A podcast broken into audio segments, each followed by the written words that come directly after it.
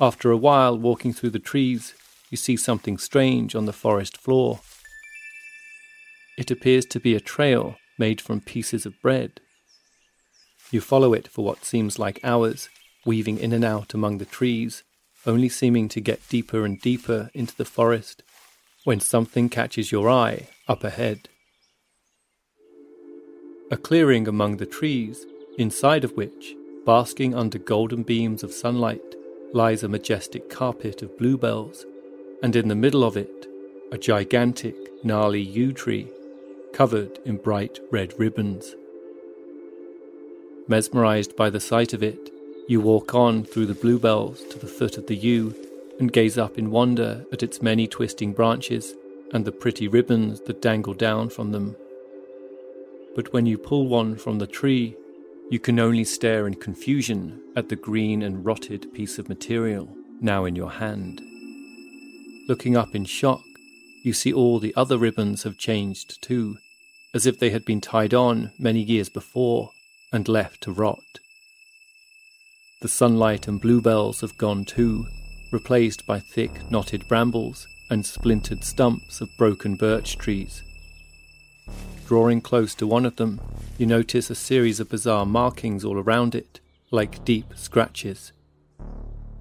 Some of them have strange circular markings, almost like bite marks.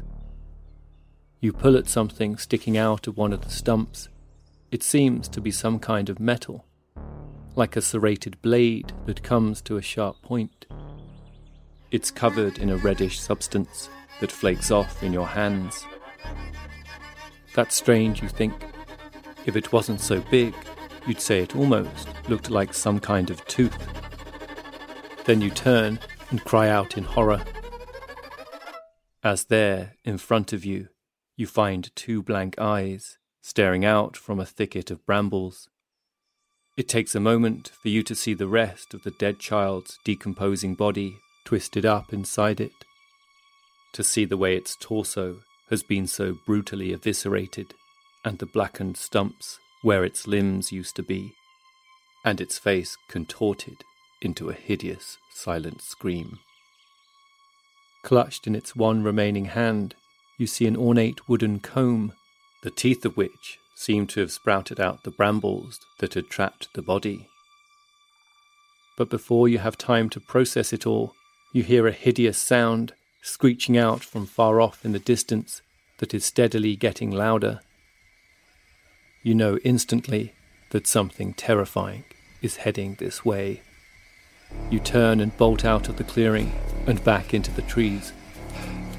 Faster and faster you run, tripping on roots and smashing through branches, jumping and beating your way through as that terrifying, sickening noise gets closer and closer, when suddenly a burly man steps into your path, bringing you to an immediate halt.